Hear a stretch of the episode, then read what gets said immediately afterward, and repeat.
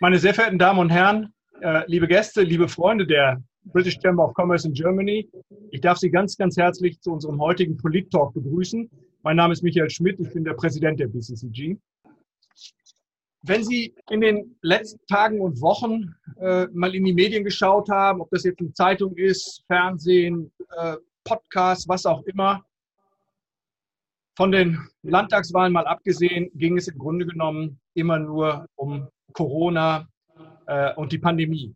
Das ist verständlich, weil das ein Thema ist, was uns alle betrifft, äh, was uns alle besorgt und wo wir nicht wirklich wissen, wo die Reise hingeht und vor allen Dingen, wie es da weitergehen wird. Ich glaube, es besteht berechtigte Hoffnung, dass wir spätestens im Herbst mit dem Impfen so weit sind, dass wir wieder in Richtung Normalität gehen können. Das ist auch höchste Zeit. Was bei diesen ganzen Themen und bei der medialen Begleitung so ein bisschen untergegangen ist, dass es ja Corona ein wesentliches Thema ist, aber es gibt auch noch andere Themen. Äh, und diese Themen werden uns mindestens genauso lange begleiten, denn sie haben teilweise wirklich substanzielle Veränderungen zur Folge. Gestern hat die britische Regierung ihren äh, Bericht, den Integrated Review of Security, Defense, Development and Foreign Policy, veröffentlicht. Ich muss zu meiner Schande gestehen, ich habe die 114 Seiten noch nicht komplett gelesen. Das werde ich sicherlich nachholen. Äh, aber ich habe das Vorwort des Premierministers gelesen und da darf ich vielleicht ganz kurz zitieren. Our Trade and Cooperation Agreement with the European Union gives us the freedom to do things differently and better both economically and politically. Großbritannien hat die EU verlassen. Der Brexit ist jetzt tatsächlich da, er ist Realität. Wir sehen aktuell äh, die Schwierigkeiten an den Grenzen. Unternehmen müssen sich an die neuen Regeln erst gewöhnen. Äh, ich bin zutiefst davon überzeugt, dass das in absehbarer Zeit äh, erfolgt ist. Dann weiß man, wie man sich damit äh, zu arrangieren hat. Dann kennt man die Regeln und weiß entsprechend zu agieren. Unternehmen sind, was so etwas betrifft, flexibel. Klar ist aber auch, es sind damit höhere Kosten verbunden, es ist höherer Aufwand damit verbunden. Und wir wissen auch heute schon, dass sich eine ganze Reihe von Unternehmen entweder dauerhaft oder zumindest temporär aus dem bilateralen Handel verabschiedet haben. Vor allen Dingen kleine und mittelständische Unternehmen, ähm, die ganz klar sagen, der Aufwand ist uns zu hoch. Der Hintergrund vor dem Austritt oder einer der Hintergründe vor dem Austritt ist sicherlich gewesen, äh, Take Back Control, das war ja der Slogan, der immer wieder verwendet wurde. Und äh, man möchte Dinge unterschiedlich machen, anders machen als die EU. Ähm, das ist ja gerade in dem Zitat von, von äh, Premierminister Johnson auch ganz klar rausgekommen. Und die Frage stellt sich jetzt natürlich allen, wohin geht denn die Reise? Wie entwickelt man sich denn da? Und da ist es aus meiner Sicht wichtig, dass wir uns mal mit sehr kompetenten Personen darüber unterhalten, äh, was das denn sein könnte. Und eine kompetente Person, eine wirklich kompetente Person haben wir heute hier. Ich freue mich ganz besonders, dass wir Greg Hans wieder begrüßen dürfen. Greg, very warm welcome. Äh, Greg Hans wurde am 13. Februar zum Staatsminister, äh, 13. Februar 2020 zum Staatsminister für Handelspolitik im Department äh, for International Trade ernannt. Er ist zuvor von 2016 bis 2018 Minister of State im Department äh, for International Trade gewesen. Er ist 2005 zum Abgeordneten der konservativen Partei Hammersmith und Fulham und im Jahr 2010 für die Partei Chelsea und Fulham gewählt worden. Äh, ich möchte jetzt nicht den ganzen Lebenslauf runterbeten. Viele von uns kennen sie sehr gut. Und nochmal, ich freue mich sehr, dass wir Sie heute bei uns haben. Und wie man so schön sagt, the floor is yours. Ja, vielen Dank alle. Und vielen Dank an äh, Michael Schmidt und Ilke Hartmann und die ganze Mannschaft bei der BCCG. Und ähm, es freut mich riesig, wieder mit Ihnen zu sein, eine Rede auf Deutsch zu halten. Äh, ich finde es immer äh, als fast der einzige deutsch sprechende Minister in der britischen Regierung. Und das ist leider der Fall eigentlich. Das ist kein, ähm, ich sage das nicht als, als Boast, aber das ist einfach die Tatsache. Aber ich finde es immer schwierig, auf Deutsch zu sprechen, wenn ich hier sitze in London. Normalerweise, ich bin in Deutschland und ähm, ich, ich, ich, gewöhne mich langsam daran, wenn ich ankomme an den Flughafen, an die Hinreise und so weiter. Und ab und zu mal ist es ein bisschen schwierig, äh, sofort äh, reinstoßen äh, zu dürfen. Aber es freut mich riesig, mit Ihnen zu sein. Wie Sie wissen, ich bin in der Handelspolitik sehr tätig. Ich bin zurückgekommen in, die, ähm, in dem Ministerium letzten Februar, genau vor einem Jahr. Aber davor war ich auch Handelsminister oder Handelsstaatssekretär, würde man im deutschen System sagen, auch drei Jahre lang zwischen 2016 und 2018. Ähm, so äh, und ich bin seit langem mit der deutsch-britischen äh, Beziehung äh, beschäftigt. Ähm, wie wahrscheinlich viele von Ihnen wissen, ähm, ich habe früher in Deutschland gewohnt und gearbeitet. Zu der Zeit war ich Student und habe meistens in Sommerbad Kreuzberg in der Prinzenstraße in Berlin gearbeitet. Aber ab und zu mal muss man ein anderes Deutsch benutzen für diese Fälle wie heute und es freut mich äh, sehr, ähm, mit Ihnen zu sein. So, ähm, und könnte ich heute ein wenig besser in die Runde schauen, als mir dies auf äh, Zoom möglich ist, äh, bin ich mir sicher, dass ich mehr als nur ein bekannte Gesichter sehen würde. Und ich sehe schon einige bekannte Gesichter schon. Man hat mich gebeten, heute mit Ihnen über die Zukunft der britischen Handelspolitik und die bilateralen Handelsbeziehungen zu sprechen. Fangen wir daher mit dem Offensichtlichen an, mit dem Austritt aus der Europäischen Union letztes Jahr und dem Ende der Übergangsphase am 31. Dezember ist das Vereinigte Königreich zu einem Land mit einer unabhängigen Handelspolitik geworden. Und das kommt mit äh, Herausforderungen, aber auch Möglichkeiten dabei. Äh, mit, einem Volumen, Volumen, mit einem Volumen von 668 Milliarden Pfund ist das Handels- und Kooperationsabkommen das größte und wichtigste Freihandelsabkommen, das beide Seiten je unterzeichnet haben. Und eigentlich von dem 1. Januar ist Großbritannien Handelspartner Nummer zwei von der gesamten Europäischen Union, äh, kurz hinter ähm, den USA als bilateraler Außenhandelspartner. So, so wichtig ist die Beziehung zwischen uns beiden. Ich meine hier jetzt zwischen Großbritannien und der Europäischen Union. Gleichzeitig sorgt das Abkommen für Kontinuität. Es erlaubt beiden Seiten auch weiterhin enge wirtschaftliche Beziehungen zu unterhalten, respektiert jedoch sowohl den britischen Wunsch nach Souveränität als auch das Bedürfnis der EU, den Binnenmarkt und die Handelspolitik autonom regulieren zu können.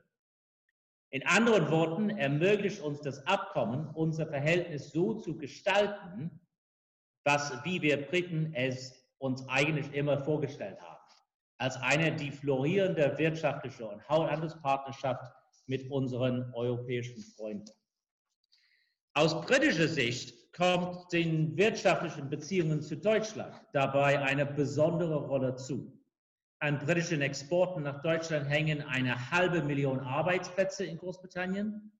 Umgekehrt machen Deutschlands Exporte in das Vereinigte Königreich, sage und schreibe, schreibe 814.400 deutsche Arbeitsplätze. Hinzu kommen etwa, äh, kommen etwa 100, äh, 1400 britische Firmen mit deutschen Niederlassungen, die ungefähr 280.000 Arbeitsplätze sichern.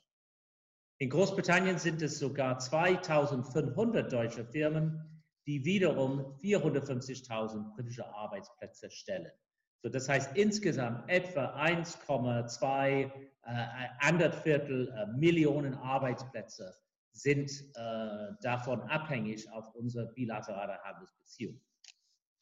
Meine Damen und Herren, wie Sie alle wissen, die Brexit-Verhandlungen waren hart und beide Seiten haben hart und Kompromisse, um Kompromisse gerungen. Hinzu kommt die Pandemie, die den Welthandel insgesamt und natürlich auch unsere bilaterale Handelsbeziehungen schwer betroffen hat. Lassen Sie mich daher an dieser Stelle einen Punkt ganz deutlich machen. Wir bleiben fest in Europa verankert, denn Großbritannien und das europäische Festland verbindet weitaus mehr als das bloße geografische Nähe. Wir teilen nicht nur eine lange gemeinsame Geschichte, sondern auch enge kulturelle Bindungen und nicht zuletzt ein gemeinsames Bekenntnis zu Demokratie, zu Freihandel und dem Willen, unsere Umwelt zu erhalten und zu schützen. Wir sind stolze Briten und stolze Europäer. Und wir tragen diese Werte in dem Bewusstsein in die Welt, dass wir die, große, die größte Wirkung gemeinsam erzielen werden und dass uns hinsichtlich der vielen Themen, die uns auf beiden Seiten des Kanals umtreiben, und beide Seiten des Nordsees, auch weiterhin aufeinander zählen können. Die sind ganz sicherlich keine leeren Worthülsen, sondern Tatsachen, die wir in den nächsten Monaten mitleben, ausfüllen werden wollen. Denn wie Sie sicherlich wissen, ist dieses Jahr aus britischer Sicht ein besonders wichtiges für Großbritannien. Sowohl in der G7, deren Vorsitz wir im Januar übernommen haben, als auch bei der UN-Klimakonferenz COP26, die im November in Glasgow stattfinden wird, haben wir ehrgeizige Ziele, die alle dazu beitragen werden, die bilateralen Handelsbeziehungen zwischen Großbritannien und Deutschland zu stärken. Während wir den Wiederaufbau der Wirtschaft nach der Corona-Krise vorantreiben. Erlauben Sie mir, mit dem G7-Vorsitz zu beginnen, der uns eine einzigartige Gelegenheit bieten wird, den weltweiten Kampf gegen die Pandemie zu unterstützen. Auch in der G7 kommen dann kommt den bilateralen Beziehungen zu Deutschland übrigens eine besondere Rolle zu, denn 2022 wird Berlin den Vorsitz übernehmen. Denjenigen, die sich um die deutsch-britischen Beziehungen sorgen, kann ich versichern, dass unsere Diplomaten sich in einem regen Austausch befinden, um einen reibungslosen Übergang und eine effektive Kooperation zu gewährleisten. Für 221 hat Premierminister Boris Johnson das Motto Build Back Better äh, ausgerufen. Wir wollen also nicht lediglich zurück zum Status quo ante. In, in vielerlei Hinsicht wird dies auch gar nicht möglich sein, sondern die Maßnahmen zur Bekämpfung der Pandemie so gestalten, dass im Hinblick auf internationale Herausforderungen wie Armut oder Klimawandel Synergien entstehen. Lassen Sie mich dies am Beispiel des Trade Tracks von der G7 erläutern. Also zum Teil unserer G7-Agenda, der sich mit dem Welthandel befasst. Dieser Bereich teilt sich in vier Schwerpunkte. Erstens, und das wird Sie kaum überraschen, eine Reform der Welthandelsorganisation, der WTO. Es ist kein Geheimnis, dass die WTO einige schwierige Jahre hinter sich hat. Mit der Wahl der neuen Generaldirektorin Ngozi Okonjo-Iweala und der neuen US-Regierung unter Präsident Biden hat die Debatte um eine Reform der WTO jedoch deutlich an Schwung gewonnen. Hier wollen wir ansetzen, um beispielsweise den Streit um den Appellate Body, das Berufungsgremium der WTO, zu entschärfen und sicherzustellen, dass die Mitgliedstaaten der WTO in Zukunft wieder auf einen verbindlichen und voll funktionsfähigen äh, Streitschlichtungsmechanismus zurückgreifen können. Zweitens werden sich die G7 im Rahmen des Trade Tracks über das Thema Handel und Gesundheit sprechen. Ein Thema, das auch bei der G20 bereits auf der Tagesordnung steht. Sie werden mit mir sicherlich zustimmen, wenn ich sage, dass der Außenhandel ein essentielles Instrument darstellt, um die Pandemie zu bekämpfen und auf lange Sicht die wirtschaftliche Resilienz unserer jeweiligen Länder zu stärken. Wir begrüßen die Initiative, Initiative der Ottawa Group zu diesem Thema, die im Dezember beim General Council der WTO auf der Agenda stand. Drittens, digitaler Handel der digitale Handel ist zu einem wesentlichen Motor der Weltwirtschaft geworden. Wir werden daher versuchen, in der G7 eine Reihe gemeinsamer Grundsätze zu vereinbaren, um die diesbezüglichen Verhandlungen bei der WTO zu unterstützen. Vor allem möchten wir darüber nachdenken, wie offene digitale Märkte Innovationen unterstützen können, wie äh, vertrauenswürdige Datenflüsse den internationalen Handel unterstützen können und wie wir der digitale Handel weiter vereinfacht werden kann. Viertens, und last but not least, das Zusammenspiel von Handel und Klimapolitik, sehr wichtig. Handel kann zur Bekämpfung des Klimawandels beitragen, indem wir umweltfreundliche Technologien und hohe Umweltstandards auf der ganzen Welt etablieren. 2021 wird ein entscheidendes Jahr sein, um die internationalen Bemühungen zur Bekämpfung des Klimawandels und des Naturverlusts zu beschleunigen. Die G7 hat die Möglichkeit, den internationalen Handel zu einem Teil der Lösung zu machen, indem sie den Handel mit Umweltgütern und Dienstleistungen liberalisiert und Anreize für nachhaltige Lieferketten schafft. COP26, Stichwort Klimapolitik. Anfang November wird Großbritannien die 26. Klimakonferenz der Vereinten Nationen, bisher bekannt als COP26, ausrichten. In gewisser Hinsicht, Hinsicht war es leichter, die Agenda für die COP26 zu schreiben, denn diese ist aus unserer Sicht alternativlos. Wir müssen der Welt im November zeigen, dass wir in der Lage sind, unsere drängendsten Herausforderungen gemeinsam anzugehen.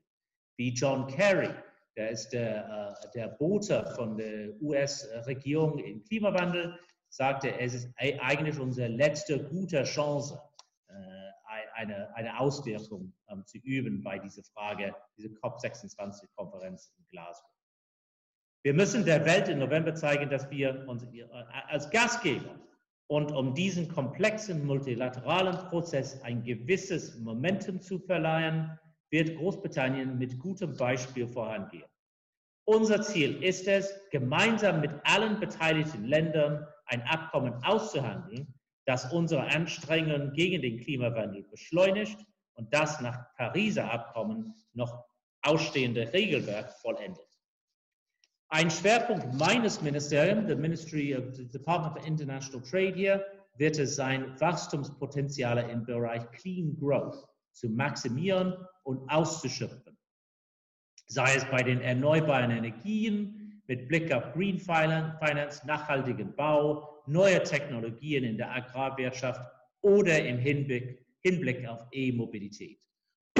Dabei möchte ich auf unser Clean Growth Team verweisen, das britische Firmen in all diesen Sektoren unterstützt, angefangen bei unseren Lieferkettenplänen zur Diversifizierung oder zum dem Export CO2-arme Güter und Dienstleistungen. Wie wir schon eigentlich gezeigt haben, mit unserem UK Global Tariff. Wir haben die Tarif, die, die, die, Still, äh, die Strafzölle äh, von den EU übernommen, aber da haben wir das vereinfacht und verniedrigt äh, und auch vergrünt, unser Tariff Schedule an der UK Global Tariff letztes Jahr. So, sehr verehrte Damen und Herren, Mitte November war Prinz Charles bei Ihnen in Berlin zu Gast. Ich habe gerade gestern mit unserer Botschafterin in Berlin darüber besprochen. Das war eine sehr erfolgreiche Reise, äh, eigentlich in der Lücke zwischen den verschiedenen Lockdowns, da wir immer noch alle leiden. Aber der Prinz Charles war bei Ihnen und in seiner Rede im Bundestag äh, bezeichnete er Großbritannien und Deutschland vollkommen richtig, richtig als unverzichtbarer Partner in fast allen denkbaren Bereichen. In seiner Rede gab er seine Hoffnung Ausdruck, dass unsere Zukunft, dass unsere nationalen Interessen, auch wenn sie unterschiedlich sein mögen, immer miteinander verflochten sein werden. Wie könnte ich ihm da widersprechen? Ganz, ganz herzlichen Dank, Greg. Ähm, das ist ein Parforce-Ritt gewesen. Sie hatten ganz am Anfang von Herausforderungen und Möglichkeiten gesprochen und diese Begriffe im Laufe Ihres Vortrags wirklich mit Leben gefüllt. Äh, ich glaube, an Herausforderungen mangelt es uns nicht. Da haben wir genug. Da haben wir auch noch reichlich zu tun. Und da gibt es auch, und Sie haben es gerade selbst angesprochen, ähm, das Thema Nordirland, Squaring the Circle, das ist nicht einfach. Es gibt Dinge, die sind einfach kompliziert geworden. Und wir müssen schauen, wie wir das handeln. Äh, sicherlich nicht einfach. Ähm, ich glaube, entscheidend ist geworden, dass wir uns immer wieder ins Gedächtnis rufen, wir bleiben Nachbarn. Sie haben es sehr deutlich gesagt. Wir bleiben Partner. Wir sind an vielen Stellen miteinander verwoben. Und äh, ich war schon relativ entsetzt, muss ich sagen, als ich äh, in der vergangenen Woche mit einem Diplomaten gesprochen habe, der gesagt hat, er hätte nie im Leben erwartet, dass die psychologischen Wunden, die dieser Brexit-Prozess geschlagen hat, so tief und so breit sind und vor allem auch so weit verbreitet. Umso wichtiger ist es, dass wir versuchen, diese Wunden zu heilen, gegenseitiges Verständnis aufzubringen und dafür zu sorgen, dass die Zusammenarbeit nicht weiter leidet, ich sage das ganz bewusst so, sondern wieder besser wird, deutlich besser wird. Wir haben uns, als wir 100 Jahre geworden sind, als Kammer den Slogan gegeben, Building Bridges for Europe. Und genau darum geht es jetzt. Wir wollen zusammenarbeiten und Großbritannien hat sich viel vorgenommen. Das ist ein sehr ambitioniertes Programm. Ich glaube, wir wünschen Ihnen alle dabei viel Erfolg. Die Zeit wird zeigen, was sich davon alles realisieren lässt. Wir drücken Ihnen die Daumen. Ich darf Ihnen ganz herzlich danken für Ihre Bereitschaft, hier heute aufgetreten zu sein. Ich darf unseren Zuhörerinnen und Zuhörern ganz herzlich danken, dass Sie uns Ihre Zeit geschenkt haben. Bleiben Sie uns gewogen und vor allen Dingen bleiben Sie gesund.